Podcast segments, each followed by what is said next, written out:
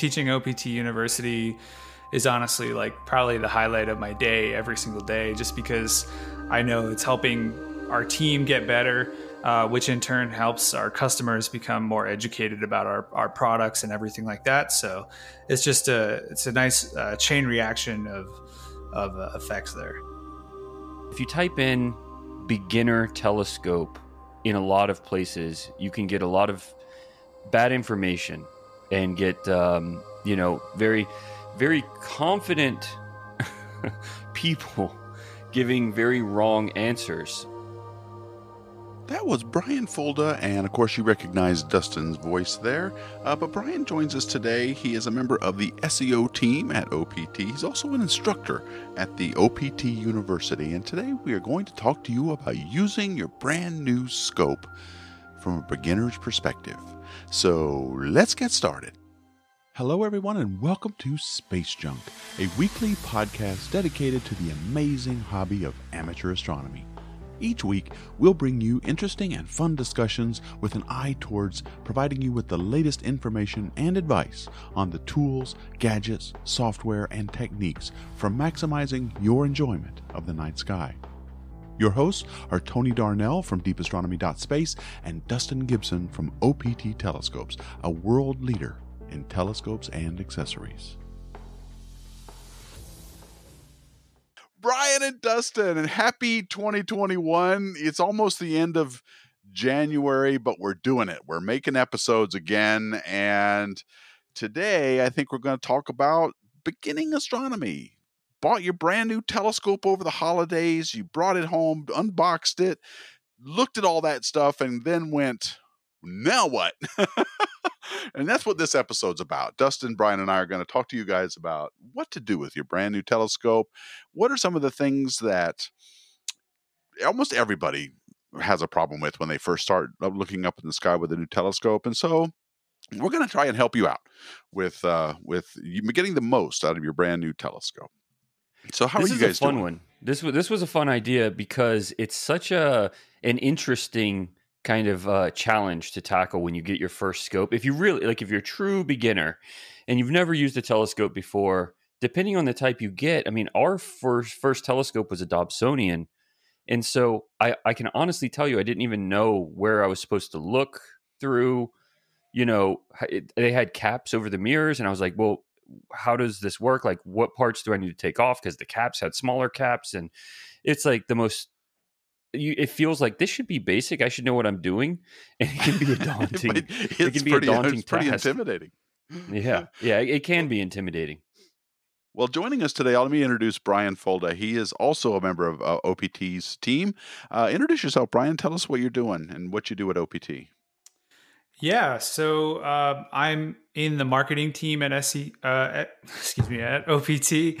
Um, I work on the SEO team specifically within marketing, and but I kind of wear a lot of hats at OPT. Uh, as much as I enjoy helping out on SEO, I'm also helping out uh, with tech support and um, pro services as well. So yeah, I kind of kind of help out wherever I'm needed. So Yeah, and and also in um in OPT University that we do every day. Brian is actually the main teacher um, at OPT University for the team. You know, we have uh, daily training where the team you know learns everything from you know basic uh, you know ideas of astronomy and you know what is sidereal tracking and all, all of these things all the way up to the very complex stuff that you know we we work on for um, the pro customers the nasa and jpl type stuff so um, everything in between so brian you you can definitely speak on on these topics as well as anyone Thanks. Yeah, and teaching OPT University is honestly like probably the highlight of my day every single day, just because I know it's helping our team get better, uh, which in turn helps our customers become more educated about our, our products and everything like that. So it's just a it's a nice uh, chain reaction of of uh, effects there. It's so important to to run into those issues before customers ever do. You know, like talking about it every day, I find is just the best way to make sure that we're always thinking and rem- remembering the problems because it's so easy to live in the bubble. And I think this podcast, this episode, is a great example of that. Is like I didn't, I don't think about the beginner issues anymore, like which part of the telescope to look through, because it's just been so long since I've had that problem. But it's still a problem. It's just not a problem for us now. But you have to remember those times where it was a problem for you and talk about those things in order to remember to come back to it and address it so that everyone can be successful getting into it. And they don't, then, uh, you know, it, it gives people a way to leapfrog and, and to, to kind of skip some of the hurdles that we might have tripped over, you know? Yeah, I mean, this is. Uh, uh, I'm going to go all the way back to the 70s to talk to you about my my first experience. But we are, yeah, that's it's it's not always obvious, you know, what people, you know, what to do with this stuff, and so we're going to help share some of that with you now. But I just want to I want to comment real quick on on the university, OPT University. I think that, that what your guys are doing for your not just your employees, but also ultimately your customers, is this idea that you're not just starting with experts right? I mean you can certainly hire experts and get experts on the team and you have you have many already there but it's great that that you have a pool of people who are just passionate about space and astronomy and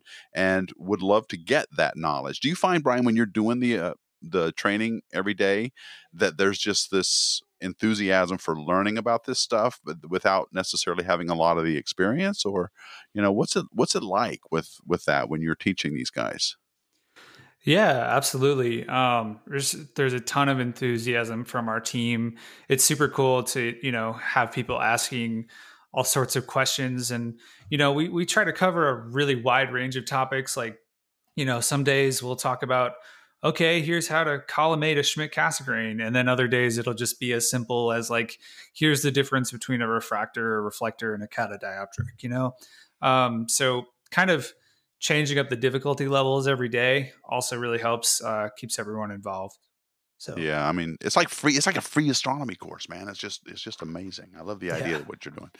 Um, okay so how do you guys think we should do this? Should we just start with what we think are the the big issues or do you want to pick an example of a telescope that somebody may have gotten or how do, what do you think yeah i think the experiences that that we've had will probably be a lot of look I, I made a lot of mistakes a lot. Me and too. Me too. Those mistakes are the things that we want to prevent other people from having to make. I should start this off though by saying if if you hear something in the background of mine that sounds like like a, a dinosaur or some pretty extreme snoring, that's exactly what it is. I have a bulldog sitting here next to me, and he uh, he had a rough day yesterday, man. It was a horrible day. He, we took him in for a routine ear cleaning, which you have to do for bulldogs. Um, you know, squishy face and everything. He goes in for a routine ear cleaning. They call me and they say he's in critical condition and not responsive, and so he has to be oh rushed oh to God. this like animal emergency oh, no. room. And he wasn't breathing, and I mean, they really messed up. I think they gave him the wrong uh, medication, and I mean, it almost killed him and so we just got him back home, so he has to stay by my side. While which which one? You have two. This is Orwell. Orwell. Is oh. George Orwell. He, uh, yeah, he. Uh, That's a great name. Yeah, he had a he had a really tough day, man. But he's he's family, and so he's just he's going to be in this podcast in the background. You'll hear bulldog snoring, um, but he's he's sprawled out at my feet here next to me, and you know I've got to keep an eye on him. So if you hear the snoring, I apologize, but I can't I can't turn it off. they they are the cutest doggies too. Man. Yeah, I love them. I did hear it, and I just I kind of assumed that there was like a, a baby somewhere in the background, just kind of gently it's crying. Exactly what it is. It's just a bulldog one, you know. he uh, he, he earned his time in here today. Well, speediest of recoveries to Orwell. That's unfortunate. Yeah. Yeah, that's right. Yeah, Get better, yeah. boy. Get better. He's going to be okay. They just they really messed up. You know, you really have to choose your your vets well because I mean they made a mistake that could have could have cost him his life, you know, and um, you know, but we got it taken care of in time, and he's good to go. But he's going to take a few days to recover, and he's still coming off of all the sedatives, so he's knocked out. yeah, well, good. anyway, take it easy, man. anyway, back to uh, back to all astronomy right. problems, not vet problems. Um, so yeah, I think that you know, astrophotography is a little bit different. It comes with its own set of hurdles, but I think most people still get in when they think astronomy for the first time, they think, or they think telescope for the first time, they still think, I want to look through a telescope. They don't, yeah. usually there's a couple steps before they think, and it's not too long, but there's a couple steps before people start to think, I want to take pictures of what I see through the telescope. But looking through the telescope, I think, is the first um, the first place people start, and so that's where the hurdles are. And generally, it can start as early as like even just selecting one, and that's where the mistakes start. Can you give us some sense, um, since you since you sell these uh, all over the world? Can you give us some sense of what kind of telescopes people are buying for the first time. Do you have an idea what's are they buying refractors? Well, are they buying ref, Sure. Yeah, know, we're in, a, we're in kind of a unique situation. We get a unique perspective where yeah, we we know exactly what that answer is. Yeah, that's right. I um, but yeah, and we try to steer people toward the right things because if you type in beginner telescope in a lot of places, you can get a lot of bad information and get um, you know, very very confident people giving very wrong answers. Um, you know, and I think that like I've I've seen so many people say things like, "Hey, just go get a concrete tube," and the first thing you want to do is go home and grind your first mirror, and it's like that's that's a really good way to get people to never look through a telescope ever. Um, grind your first mirror and put it in a concrete tube, like that's a bad answer. Yeah, um, yeah. But you know, you see that stuff, and so um, we we really try to steer people toward the right things. Which, in my opinion, simplicity is the answer. It's got to be simple, and every you have to look at each thing that someone has to do in order to be successful as one of the hurdles we're trying to take out of it. Like even something as simple as collimation. That's not something that we have to think about in any other aspect of our day to day.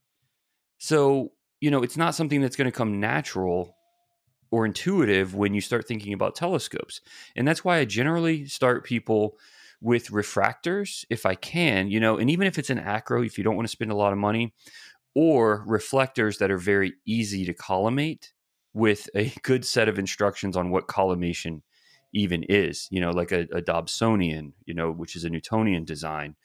Um, stuff like that, I think, is really the best way. You know, people end up on these mounts, like equatorial mounts with hand controls. And I, I've been doing astronomy a long time now. I would still struggle with that. yeah. Know? Yeah.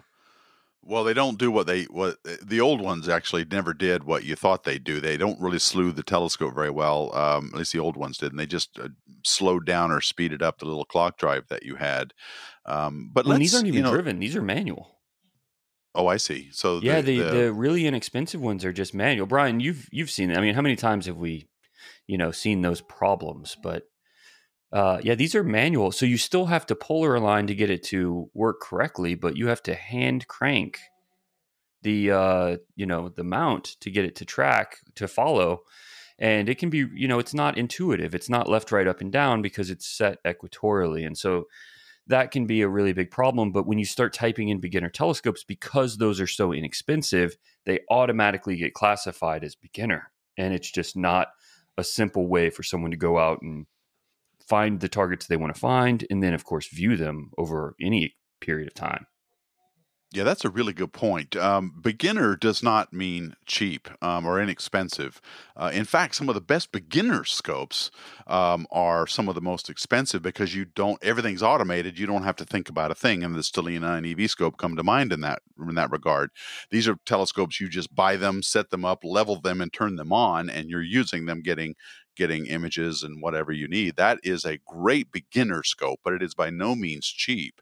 And so, uh, so cheap doesn't necessarily mean uh, beginner. Uh, in fact, you need a little bit more knowledge in some cases to uh, really use these inexpensive scopes. So, well, what are they buying? Well, what what are most people? Are they buying Dobsonians or just the the the lower end uh, refractors? What are most people buying for a beginner Typically, scope? I mean, Brian, what are, what are you generally recommending to people for beginner? Yeah, I mean, I think it depends. I, I always try to ask people like what they're trying to do. You know, some people are trying to just do visual only. Some people are just trying to do deep sky astrophotography. So it depends. But like generally, if people are going down the deep sky astrophotography route, I would always recommend a small refractor to start. Um, any kind of refractor is going to be pretty pretty solid for a beginner. Uh, if you're doing visual and you don't mind carrying a larger telescope and have the ability to do that, uh, I would I would probably recommend a Dobsonian, especially for those who are willing to learn the night sky. Because that's the other thing, you know, with an all manual telescope, you're gonna kind of have to learn the night sky as as you go along with it. Yeah, okay. Let's let's just set the ground rules here for this episode. Let's go ahead for the sake of this episode assume that we're not going to be imaging. Imaging in my opinion is not a beginner activity. So, let's go ahead and say that we're going to just talk about optically visually using your telescope. So, if yeah if we if, so let's okay so you, you, say brian that you're pointing people towards uh, refractors if it were me i would if i were uh, talking to somebody on the phone i would probably push them towards an 8 or a 10 inch dobsonian um, just because i think the experience for a beginner would be really good and one look at them and you know how to use them um, yeah it's just push it around it's left right up down. That's it's right you set it on the ground to get put wrong. The, put the tube in the cradle and that's it. Except for you know most dobsonians they well for one you still have to collimate them which is aligning the mirrors so you still have to do that which means you at minimum need another tool as part of your process. But the other thing is like like brian just said it's not going to move to these targets for you and that's where i think if you're going to go the reflector route it might be and, and we're seeing more people do this than the, the dobsonian i know a lot of us a lot of the users that have had scopes a very long time or have been doing this a long time dobsonian's a quick answer but I see more people going into straight into computerized telescopes because of the idea. I mean, think about the simplicity of just, especially like with something like the Celestron SEs or you know the the Meade the starter Meade kits that are already uh, motorized, computerized. It's like there's something really wonderful about just punching in Saturn and then watching the telescope move to Saturn. It's all it's such a rewarding experience too. And then once it's there, it's going to track it for you automatically you know, unless you get a pretty expensive and a pretty heavy Dobsonian, it's not going to do that. And so no, these Schmidt Cassegrain designs, I think, are really, really excellent. You can get those for under a thousand dollars. I mean, those are really, really excellent for visual astronomy. Just jumping in. Absolutely. Okay, well, so you let's let's pretend. Okay, let's go with several classes of scopes. Let's start with what you just talked about. The next, the Celestron uh, and, and SE class scopes, and then we'll move to Dobsonian and maybe talk about the refractors after that. Somebody's over the holidays bought a neck uh, a Celestron or Schmidt Cass or even a, a Maksutov uh, tube telescope. It has a fork arm on it. It's got a bunch of buttons on a hand paddle that came with it. Um, these are called go to telescopes because they go to things. You can turn them on. It's got computers and databases in the little handset there, where when you turn it on, everything you it needs to know about what it's doing. Some of them even have GPSs to tell where it is on the planet Earth. All you've got to do when you get one of these scopes is put it on a level surface. It, it some uh, the tripod needs to be level, and then some of them even have little bubble levels on there and then you screw all the things together to put the, the, the telescope on the tripod and turn it on. And then, depending on what you bought, a whole series of things would happen. You might get, um, you know, prompted for your date and time. Uh, you enter that in, and then you, or you, if if it's got a GPS unit, it'll probably try and get all of that from the GPS satellite, where it also figures out where it is. Otherwise, you've got to tell it these things, and then you do that all in the handpad, and then you're ready to go. You just tell it what you want to see. And then the telescope moves over and and then it'll and it'll go beep sometimes, and you look through the eyepiece, and there it is. Very There's the Andromeda description. Those were really accurate sound effects, Tony. Like I'm impressed. well, you, yeah. actually, that's why I'm able to do. I'm actually retired because my voice was used uh, to do these sound effects. So yeah, which is I make so much money on that. Beep on the sound effect. Yeah, that's a, it's pretty. It's a pretty good job. You're like the Siri of the astronomy world. Would that'd be good? Welcome yeah. to the night sky. it's it's um you know it's still yes and that's exactly what happens and i i like the you know you see a lot of stuff where people are like hey you got to get a manual telescope to start or it's cheating then right. you're not really being forced to learn this the night sky you got to do it the hard way it's like yeah no No, you don't have to do that at all. Just like you don't have to buy your first car where you crank it up in the front, you know? That's right. like I mean, you- what I just outlined is the quintessential 21st century beginner telescope experience. Yeah. Yeah, yeah, exactly. So, um, yeah, I think that it's good to know the components of a telescope. And when you're shopping, like I was saying in the beginning, it's like that's the first place that something can, can go wrong is in the telescope selection. And it's harder than it seems if you're really going to like it's i guess what I should say is it's easy to get overwhelmed by the selection options. There are so many different options and so many different opinions that Brian, what you said you do is you start asking questions. What are you trying to do? And even if it's confined to visual astronomy, it's still a question that applies. Like, well, what are you trying to see? And, you know, questions like, well, how portable do you need this to be? Because I would recommend a very different telescope to someone that's going to set it in their backyard and leave it covered all the time than to someone that's going to have it in their back seat going from dark sky site to dark sky site on the weekends. Yeah, totally. Um, and I, I do want to also just plug us for a second. You know, here at OPT, we have a ton of really helpful uh, blogs that kind of help you narrow down which beginner scopes are going to be good for you. Uh, we sell probably thousands of telescopes on our site, but if you head to our blog, uh, you can find a bunch of lists of really good beginner telescopes that uh, pretty much any of them are going to work well for you. Yeah, those have already. We we wouldn't put anything on those lists. Actually, Brian, you're the you're the one that uh, that put out the final list, right? That approved it all. Yeah, yeah, I helped uh, put put together that list. Yeah, Yep. And so, um, yeah, that that stuff is already gone through this process, just trying to make it easier. But the selection process can be a challenge because the first thing you run into is there are different types of telescopes, and I guess that's the real starting place is refractors. We've already used these words, but refractors and reflectors, and then a combination of the two called catadioptrics.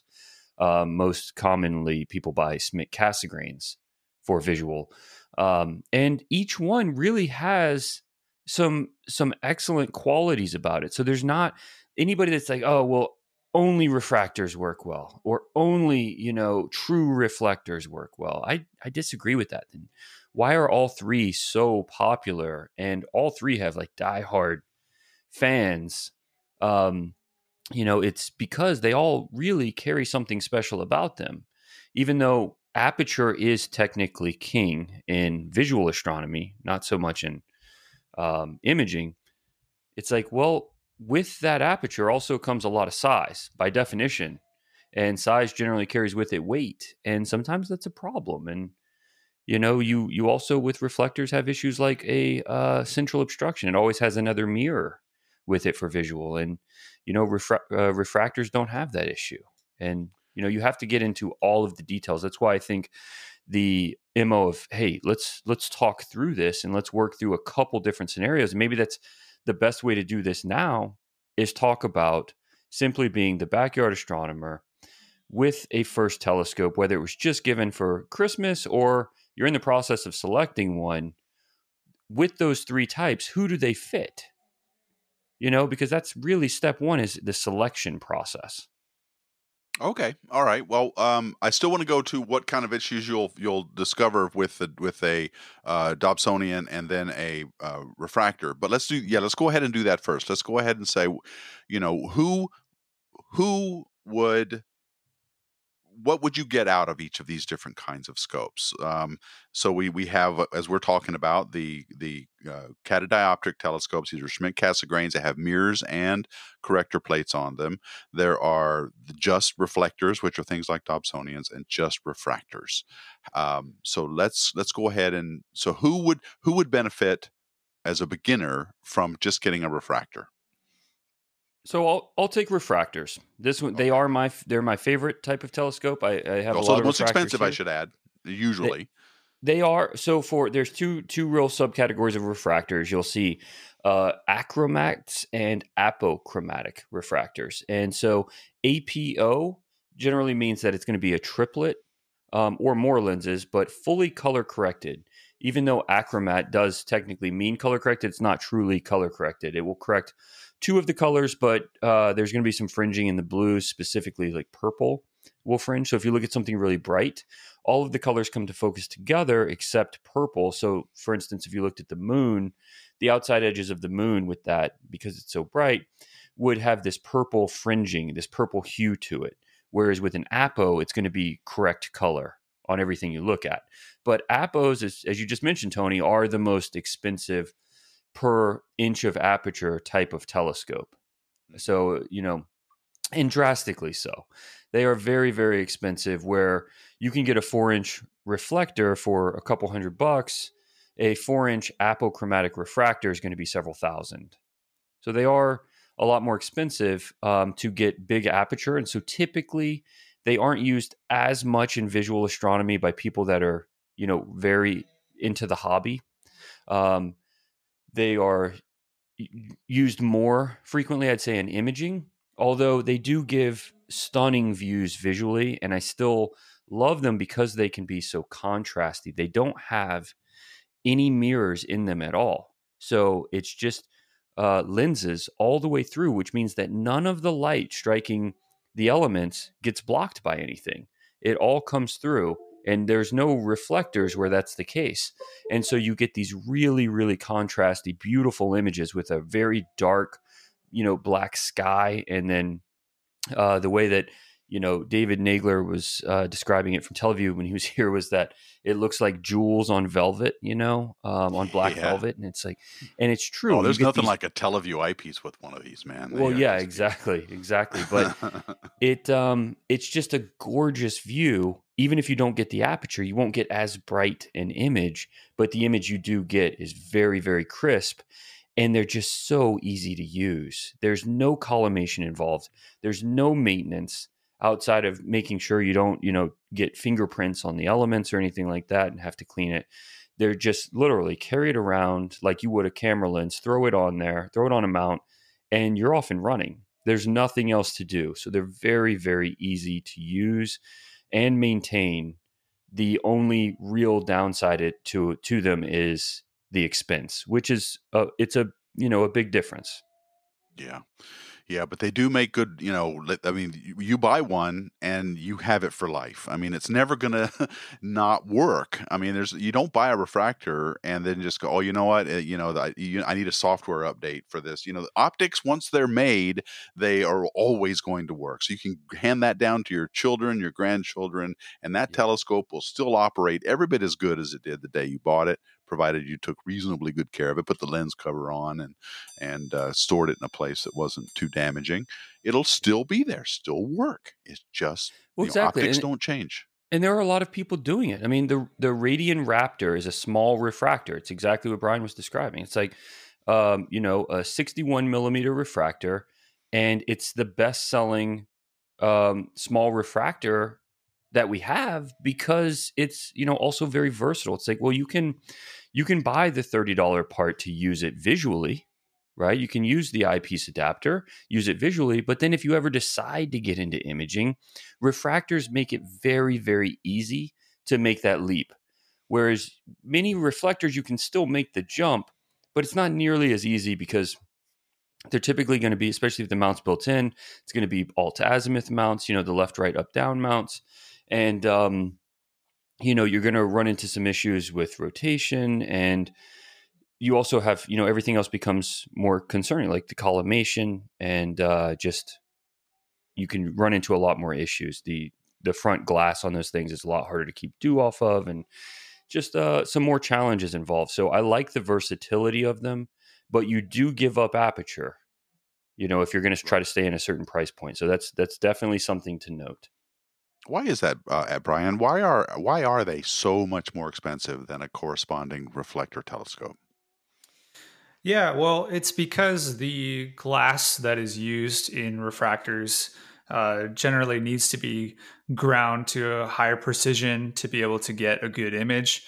And the larger that glass element or elements are, um, the more expensive it gets. So it just kind of compounds it. You know, you think about you think about a reflector telescope, you need, you know, one large primary mirror, so one large piece of glass. Whereas, like, if you have a triplet refractor, you need three large pieces of glass in there, and that gets very very expensive to produce.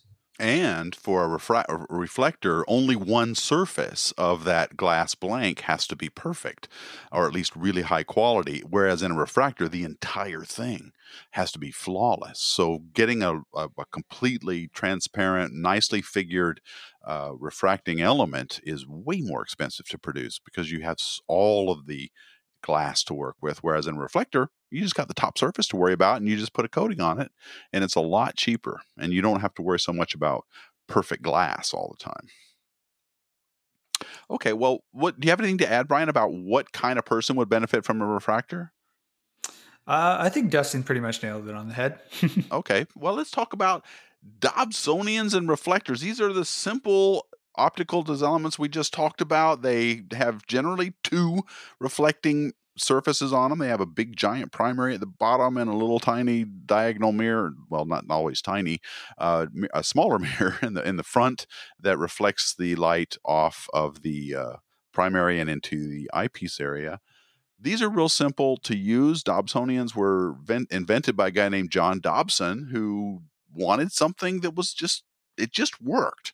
And it was a very simple thing to use. And for the aperture that you get for it, it's also relatively inexpensive. And, and aperture for visual astronomy is the same as exposure time in imaging. The larger the primary is, the more light that hits your eye, the brighter the image, the clearer it is. So that's why you need, for just visual use, a really big well, light bucket really to capture all of this stuff. So a Dobsonian is one example. There's also Newtonian reflectors. That's well, that was my first telescope, an old Criterion RV6 that was just an open tube with two mirrors in it. And I also categorize them as pretty indestructible. You can they they can take a lot of pounding. Um, they are you know they can you can you know drop them and well hopefully not too much, but bang them against things and they tend to survive. Um, but they do suffer from this thing we've been talking about all the time, or Dustin's mentioned it several times, which is misalignment. The little mirrors have to be perfectly aligned to get any kind of decent image out of it, and that's called collimation. And it can there's lots of tools out there you can buy they have little collimator things you can buy to put in the eyepiece that help you get them get them aligned but really you kind of have to do it almost every time you use the telescope, wouldn't you guys say? I mean, maybe yeah. if you, especially if you move it a lot, right?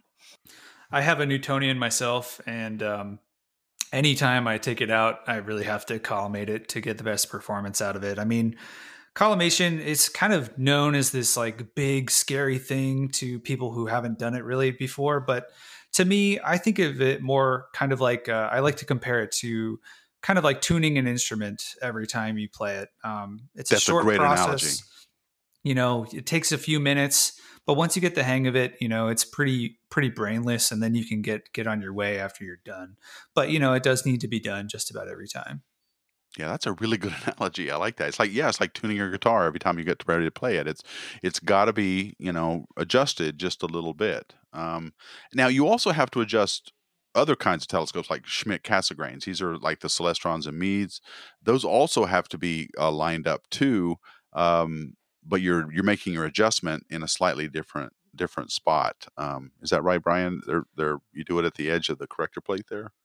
Um, you can you can generally just collimate an SCT by adjusting the secondary, thankfully. But the nice thing about SCTs or, or other catadioptrics is that they need to be collimated much less frequently than a, a, comparable reflector. So, you know, whereas reflector, you may need to collimate it just about every time you take it out. I would say you could probably collimate uh, an SCT or a catadioptric maybe once every six months or so um, and be, be okay.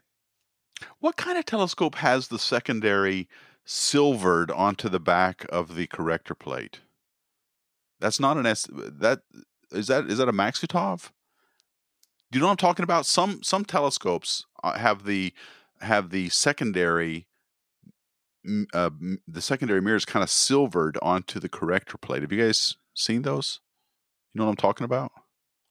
Uh, no, because I don't like. So they just have a spherical just central. Well, I don't know. Now, I'm, now I'm questioning whether I actually saw this. Uh, I Tony, are you making things up right now? Just I may be. I may be. But you know what? Maybe I just designed a telescope that doesn't need collimation. Um, just now, if you make the corrector plate the same figure as the spherical mirror in the secondary, you don't need to collimate it. Damn. Okay, I have to go. I have to go. I have to go real quick and make this patent. No, no, I, I'm serious though. It there really isn't a telescope that that has that. I thought, I thought there was. Never mind. Okay. so they SCTs, Maksutovs, and Ritchey-Chrétien, Crichton Ritchey-Chrétien. Yeah, I think Um, that's just that's I'll- one of those ideas that sounds like really, really good when you're when you're first thinking about it, and then the more you dig into it, you're like, it's kind of like, No. why don't they just pour a bunch of aluminum into a crater on the moon and have a telescope? Yeah. Yeah. They could they could be a huge primary, and then you're like, mm, the last simple design for a, for a really big telescope mirror was when they had this big vat of mercury in a in a big disc like a gigantic petri dish and they spun it and of course when you spin mercury it, it makes a, a, a parabolic shape and that that was actually an idea the, that people use of course mercury is also poisonous but you know don't let don't let that and you can't really point it anywhere yeah, and It can only only point straight straight, up. up. ever. Right. So that's not a beginner luck. scope that's not a beginner scope don't buy that one Not recommended. It's not on that Alright, so what list else- we were talking about. what else would we would need to cover for this? Uh, the the SCT type of telescopes. Uh, who would who would benefit from that, guys? Yeah, so I think for SCTs, um, generally speaking, you know, I think SCTs really excel at uh, planetary and lunar viewing in particular because they have such a long native focal length to begin with. I mean, you know, most of the SCTs you'll see out there are easily like 1500 millimeter focal length at the lowest price range. Um, which is really nice for for being able to observe the planets because the planets are so small in the sky. Um, And that's We talk- counterintuitive, isn't it? Because the tubes are shorter. right. Yeah, the whole whole SCT and and catadioptric thing is that they come in a really nice small package, and that's thankfully to due to their folded optic design, which is really nice. So if you're looking for like a really portable scope with a long focal length, you know, SCT uh, or equivalent is the way to go for sure. Um, and pretty much all of the uh, beginner SCTs these days, like Dustin was talking about before, like the Celestron Next Star SE series, um, they all come with a computerized mount for the most part. Um, so you can just be ready to go and have uh, the mount do all the pointing for you, and you don't really have to, you know, be looking at an app or a star chart and trying to figure out where something is in the night sky. It'll just automatically point to it and then keep it centered for you, which is really nice as well. Yeah, I love the portability aspect of them. I mean, the they they just fit into a big case and and off you go. Yeah. Um, Well, there's an upgrade path too, which is really awesome. Like you can uh, buy tools for it to simplify the process even more. Like Celestron has, for instance, the StarSense Auto Align, where you know you you plug this in, and then even your alignment process is done for you. Where you turn it on, walk away for a few minutes, come back, and it's ready to go. You just tell it where to go, and you're off and running.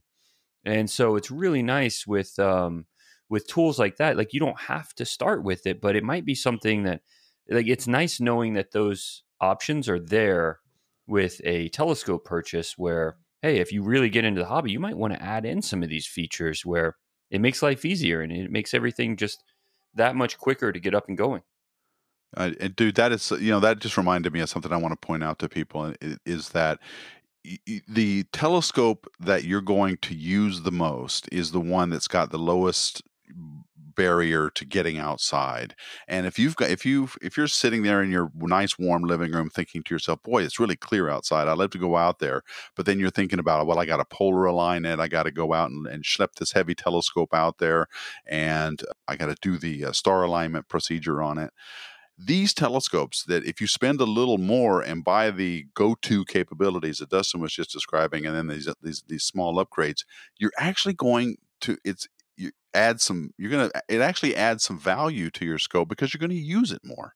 And you're going to be like much more inclined to go outside put it on a level piece of ground and turn it on and have it be ready than you will be with going through all of these other steps. And you know i think that that you know that really is needs to be emphasized more for a beginner because the, the more you'll be excited to get out there say you know i really want to look at the Crab Nebula tonight, but I've never seen it. I could never find it myself. And you just go out and you tell the telescope to go find the Crab Nebula for you, and there it is. That's exciting. That's really fun.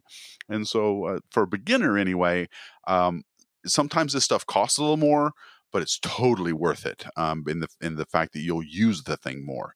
Imagine you spend less for a telescope and it sits in your closet all the time because it's harder to use Exactly. You know, which which is money better spent, right? There's a frustration curve you want to buy above. And Tony, I just have to point out so so Brian, it's funny to hear Tony, you know, talk about portability and I agree with what Tony said, but Oh, Tony's go. I know personal telescope is 7 feet tall and 180 pounds. I knew you. You're going to bring that up. Not a beginner scope, folks. he has to go That's out there right. with like scaffolding. But I am motivated, so I get out there, and uh, well, actually, I've I've actually sort of modified mine. Mine's actually four wheel drive now, and I and I can just I I can just drive it out into wherever I want in a clear sky, and it's it's great. It's really awesome. But yeah, you, you portability. probably do have to use the ladder though with it, right? Uh, yeah, yeah, I got a little step ladder to go with it, and I've just gotten the concrete pad uh, uh, poured, so I'm ready to start using that as my base for using this thing because um, it really. I don't want to spend a lot of time leveling it, but this is a go-to scope as well. So it, you know, I have the added ability of just setting it up once and going. Um, Mhm. but it is huge. It is massive. Yeah, you've got your your step ladder to set it up. You've also got your 18 wheeler to haul it around. well, like I said, mine's four-wheel drive now. I Sorry, my bad. I got the upgrade where I, you know, got the uh, the uh, Skywatcher four wheel drive attachment. so so it's fair to say then the asterisk to that recommendation is small and portable means you'll use it more or just an extreme level of quality that makes you want to look through it 24 hours a day there is Yeah. that. That's a great way to put it. That's right. yeah Um, yeah But I'm also not a beginner, so that is not a beginner telescope at all but the views through it Right. are i mean i remember when we were looking at saturn through that scope it's you know it's the size of a quarter in the eyepiece it's just gigantic yeah. Even even with the the shorter focal length, it's still it's still beautiful. All the planets are amazing in there, and uh, so yeah. But that's just that's what I'm, I was saying before. Twenty inch uh, aperture gives me very bright images, and so uh, through an eyepiece, and so um, it is the equivalent to an imager getting lots of exposures. Um, so it's a luxury that I'm lucky to have because of you guys, but you know it is it is a trade-off. You know these these smaller four inch refractor telescopes that cost an arm and a leg are amazing, but visually I think you're going to be a little disappointed in this unless you're under really dark skies because you're not going to see the level of detail just because your eye can't accumulate photons like a camera can. So, you know, there's all these trade offs in astronomy, and you're going to learn this as a beginner. You guys are going to learn what these trade offs are. But for now, with your very basic telescope or whatever it is you've bought for the first time, the thing you want to keep uppermost in your mind is what can I do to make this thing more understandable to me and that I'll use it so that I'll use it more because the more you use it, the more you'll do other things and eventually even go into imaging. Is there, can you guys think of any telescope that a beginner could buy? Let's say it was op because we promised to just keep this down to observing visually. That wouldn't also be ultimately upgradable into some kind of imaging rig. Is there something that just won't do that? I'm trying to understand the question. So you're saying, is there a telescope that you can buy That that, you cannot image with? Right, that would not be upgradable. Let's say you bought it thinking I want to see Jupiter and Saturn and the Orion Nebula, but then you decided because you get on all of you've been listening to this podcast or you've been getting on Discord and or or Twitch and watching all these imagers that you'd like to image now. Is there anything that wouldn't allow that that that Yeah. upgrade? Yeah, go for it, Brian. Uh, that's a tough question because I think like if you try hard enough, any any kind of telescope can almost be used for imaging. Like, you know, I've seen some people use a Dobsonian, which is traditionally an extremely niche vis- visual scope, right? Like it's pretty much only reserved for visual, but I've seen people you know get actually really good planetary images out of it if you put the right yeah, planetary camera in there. Um, and i've even seen people put an equatorial base on a dobsonian and use it uh, that way for some some easy that's deep sky really imaging. going out of the way though. It is. It's a You huge know, pain. yeah yeah that's really i mean at that point in the expense involved you could have bought an entire imaging system and I was going to say the same thing, Brian. I was going to say a Dobsonian would be an example of that. Your telescope, Tony, would be an example of that. But you know, I forgot about you know people doing planetary with it because those are such short exposures, several exposures a second, that your your telescope would be phenomenal for Mhm. planetary. Yeah, it, So- it, it would gather enough photons with the aperture that I could do really. I could even do probably video astronomy with it, which I'm going to attempt here uh, yeah, that's true. imminently. So Yeah. So it wouldn't be good for long exposure photography. I think it's fair to say that. You yours would flex way too much to do a 30 minute exposure yeah, or something like Yeah, that, you know. right. I would say the nice thing too is like any kind of beginner telescope you get, whether it's a reflector, refractor, uh, or catadioptric, you can always, always start with at least smartphone imaging. So with just your phone, and that's how like I feel like most people start anyway. Um, but a smartphone Well, they is just put still they just put it up in the against the eyepiece there. Is that what you mean? that, or you get like a nice uh, smartphone mount. They're actually pretty inexpensive these days. They can you can get one for like fifty bucks or even less, and it kind of clamps onto the eyepiece that you already have, and then you mount your smartphone in there, and it can align the camera right over the eyepiece, and then you can start taking pictures. Um, so you know it's definitely a good starting point uh, for astrophotography for sure. I love that one that uh, actually I sent it with you, Tony. You should have that in that box I sent you. It's a Celestron uh, NexYZ adapter. Oh yeah, yeah, it is in there. And that one's awesome because it allows you to put the phone in on the eyepiece, but then adjust it on three different uh, axes to get it perfectly lined up and then hold it there stable. So you can you can run live streams through your eyepiece with your phone attached to it with that Celestron adapter. Um, and you know, it'll be very stable for you. So whenever I did those live streams um, with the DOB, but that's that's how I always did them was with that adapter. I love that type of um, streaming. Oh, okay. Well, that yeah, that's something I gotta I gotta get going on then because um yeah I've just been I've been really selfish with it and just been using it myself. But Yeah, I threw it in the box there with for with your kit. I just forgot to tell you what it was. yeah, I think yeah. I, in fact, I don't think I've taken it out. So I but it is there. So yes, okay. Um, that'll be next. So live streaming with that will be will be uh amazing. I think to try with that. So cool. Yeah, you know, you you touched on something a second ago. I want to go back to Tony. You were saying that you know aperture. The reason aperture matters is because you can't collect photons the same way as you can with photography, and and we uh we actually that's part of OPT University is explaining the differences. But that's the big reason that you know when we we talk about well, you don't have to get this huge telescope to do astrophotography. It's because the camera has an ability the eyeball does not Yeah. with it, with your eye, you cannot change your exposure time. So it's going to get roughly a 60th of a second just over and over and over and you can't change it. You can't tell your eye, "All right, I want you to expose for 30 seconds now."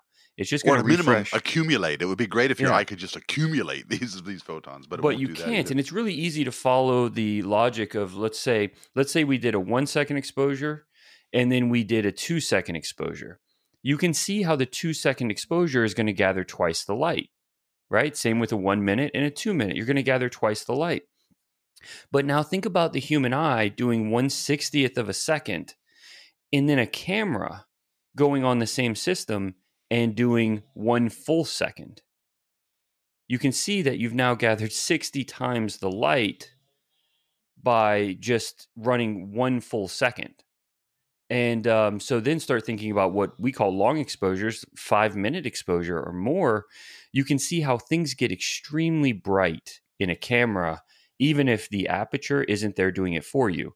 With the human eye, because you have that limitation, the only way to get around that is to make the telescope bigger. And that's why aperture is king for uh, visual astronomy. Yeah, and I I gotta I I don't want to be a downer on this, but I'm really pessimistic about the future of visual astronomy, at least because of the the amount of light pollution that we have, you almost, in order to be able to see some of these objects, you really do need this accumulating ability that your eyeball doesn't have, but that CCDs and other cameras do have, just to be able to see what's up in the sky. So, with with things like uh, these smartphone adapters and with uh, more expensive telescopes like Stellina and eVscope, they, they will build up an image that you look at on a computer or smartphone I I'm worried that that you know it doesn't matter how nice the optical system you buy is or how great the the eyepiece that you buy and put on the other end of it is going to be.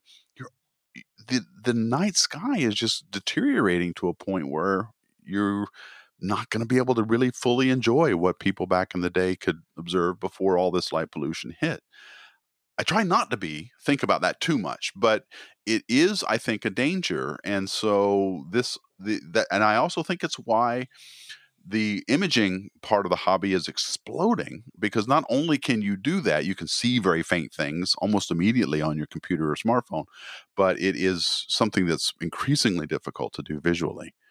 And then there's all the other exciting things where you can post it on, you know, social media with the work you've done and all that other kind of stuff. But I, I don't know, man. Right. It's like visual astronomy. I'm I'm worried.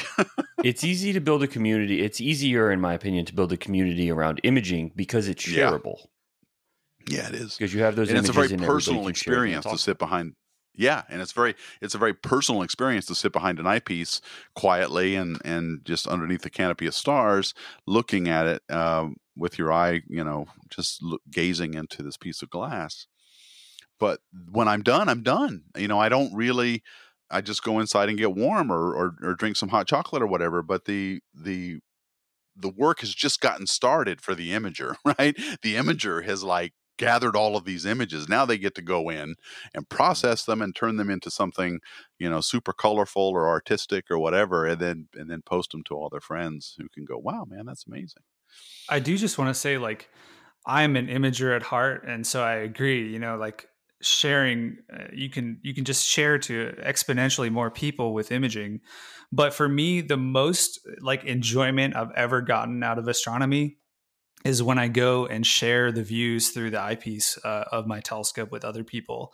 I was out um, just a few weeks ago showing uh, some strangers the view through my telescope at the uh, jupiter saturn conjunction and just like watching these people's reactions and just how mind blown they were was just yeah, it was just an incredible experience and gave me more joy than I've ever gotten when I've, you know, looked at my computer screen and seen a cool image pop up. I mean, don't get me wrong, that's an amazing feeling too.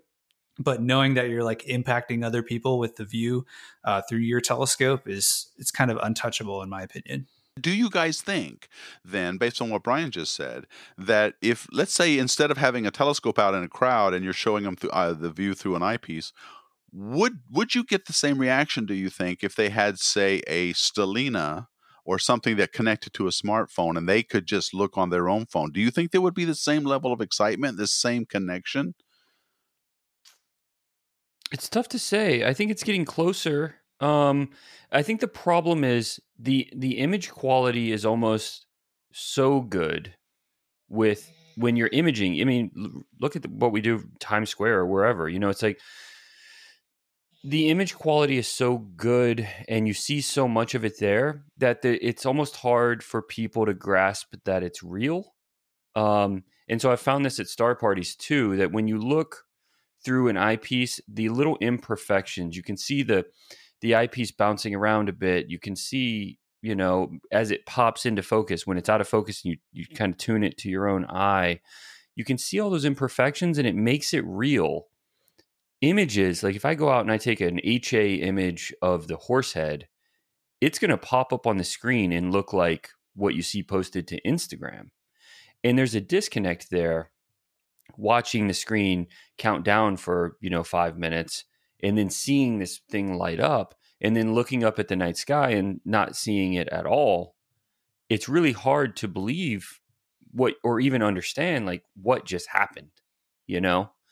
There's a conversation that has to be had around how you just collected all of that light Whereas when you just look into an eyepiece, like you just said, it's a very personal experience and it's something that you can see it happen as it happens. Go ahead, Brian. I was going to say, what about you? Do you think it would be the same experience with your strangers, you know, looking through the eyepieces if you had shown them the image on your smartphone? You know, yeah, I agree with Dustin. And I would also like to add, too, that, like, you know, if you have, if you're taking images, you know, and somebody walks up or whatnot, you know, it, it feels like the person taking the images, like that view still belongs to them. It's just like, you know, versus looking through an eyepiece in a way, it's like when you're looking through for yourself, you're like getting that experience for yourself. That view is yours. Whereas like you're almost borrowing the image that you're seeing uh, if someone else is taking it. Um, so it's kind of not as personal of an experience without that's true without the eyepiece. Yeah, that's their photo. That's not your view. Uh, so you don't think there'd be this wow moment, like, "Oh my God, look at no, those I'm not rings," saying that. Man. or- There's always a wow moment when you show somebody, and you can show people live live streams of the moon, or you know, even when I do long exposure stuff and show people, it's always a wow. I'm just, I just mean it's not as quick to set in what you're seeing as it is when you just walk up to an eyepiece, peek in, and then there's Saturn. That's mm-hmm. a your whole world just changed moment. Very true. Okay. like you can't. You, that's in your blood now. It's never coming out. You know that you are in this gigantic universe, and it, you're part of it. You know. You know that's not just your. It's not just the stars in quotes, right? That like everybody's kind of always known are there and that we love, um, but it's now your universe. It just makes it very re- a real part of your life and something that can be explored. Yeah, yeah, that's well said. Okay, uh, anything to add to that, Brian, or are you just? Uh, is there any any um, real difference? Do you think between one or the other? I would still say also just seeing something with your own eyes and having those photons just go directly to your eyes instead of a camera sensor and then a screen uh, and then your eyes. It's it's still just visually viewing just reigns supreme in terms of those things. Um, the only things they would say like maybe it's not or for like things you can't even see visually because you know sometimes cameras can pick up things that we could never see through a telescope but um, still you know the planets and the moon especially in particular is just unmatched for visual Okay, well, we're kind of reaching our hour here on this episode. I want to just sort of c- cap the end of this with maybe some advice for people who we they have just purchased a telescope, they've gotten their first one, they've brought it home. Uh, what advice would you guys give people uh, who may be looking at this box and feeling, "What have I just done?" Brian, you want to start? Sure. Yeah. So one thing I would always recommend people, and I think it's an often overlooked step, is your finder scope is your friend. And I think a lot of people try to set this up during nighttime. You know, they take their telescope out at night because that's the first time they're taking it out. And it's like, oh, yeah, it makes sense to use a telescope at night. But I would actually recommend taking your scope out first during the day. Um, get that finder scope aligned with what you're seeing through the eyepiece on your main telescope, and it will make your life so much easier. Do Uh, not point also- it at the sun, though. Yeah, do not point it at the sun. Stay way away from that. No. Yeah, stay Like way away pick a very that. far away tree as, and do not point it anywhere near the sun. Yeah, on the horizon's a good good good way to protect yourself from that. At least not east or west horizon, maybe north or south horizon um, would be good. That's really good advice. The finder scope is a small telescope that came with your scope. In most cases, it's a it's a little telescope. Sometimes it's just a little series of rings that you look through. But uh, yeah, getting that aligned will make your life a whole lot easier because you can. It's a wider field of view. You can see more of the sky through that scope and kind of get your bearings a little bit better than if you're looking at the high power or low uh, field of view um, main eyepiece. So that's really good advice. Dustin, what about you? I think. Well, I hope that the conversation today will at least tell you if you, if you just got your first scope. Hopefully, it, it explains what that scope you have is and what its uh, real benefits, the type of scope you have, what those benefits are, and the best way to use it. Um, I'd say that you know the next step is trying to understand the eyepieces because a visual scope is useless without them, and they drastically change the view that you see. Um, So that's re- the real versatility in a visual scope is that you can put different eyepieces in and, you know, of different focal lengths and get more or less magnification. So, you know, with less magnification, you get all of the context of space around the object. And with more magnification, you can really zoom in and get all of the detail on things like the craters on the moon or, you know, um, the rings of Saturn. And, and it makes it very exciting. But understanding eyepieces and really learning the differences in the ones that came with your telescope um, or even just kind of exploring, you know, some of the tutorials like Brian mentioned we have on our website at optcorp.com. I think that's a that's a good next step. Um, that you know, after you've already understood your telescope, what type it is, and understood the setup process, the next real point of exploration, I think, is the eyepieces. Yeah, and for me, my my advice to you would be, and it touches on a lot of what uh, Dustin just alluded to, which is, I don't first of all, don't be afraid of your scope. Get out there and use it, but also forget about magnification. High magnification is not your friend as a beginner. And if you your telescope might have come with one eyepiece, it might have come with two or three eyepieces, and those numbers that are on those eyepieces will give you an indicator, but you've got to do some math of what kind of eyepiece or what kind of magnification that you're looking at. You want to start as a beginner, I think, with low magnification. That means the bigger numbers on the eyepiece, like 40 millimeter or 26 millimeter. Those are going to give you lower magnification, and that's a good thing because it's just easier to use. Because when you put in the higher magnification eyepieces, the ones the ones that say 13 millimeter or 7 millimeter, those eyepieces are not only going to magnify what's in your eyepiece or what's in the telescope, it's also going to magnify the atmosphere. It's going to magnify the the the vibrations on the ground. All of that stuff is going to make the telescope harder to use. So, uh, something with you know 100 power is probably a, I would say a, a, an upper limit for lo- looking through your telescope if you're a beginner. And the way you figure it out is you look at the focal length of your telescope, whatever it is, 2000 millimeters or 1500 or whatever it is, and just divide that number on your eyepiece into it. And that'll come out with a number, and that'll be your magnification. And there's a lot of other things involved, but as a beginner, I would say, you know, if you've got a misconception about high magnification equals good, get rid of that now because as a visual astronomer, uh, you're not going to be going up to higher magnifications unless you have some of the best mounts there are and some of the most pristine sky conditions imaginable. Um, so that would be my advice um, for you taking, and don't be afraid. Get out there, use it, turn the knobs, you know, figure it out. Um, you're not going to hurt anything. And um, unless you, like drop it from a second story building or something, it's probably going to be fine. Right? oh God, I can't. Okay, here we go. Now people are going to be like, "Oh, Tony said I can do whatever I want to my telescope. Let me strap it to my dog and see what happens." Right? I can just don't do it within common sense, people. well, I guess we'll go on that note.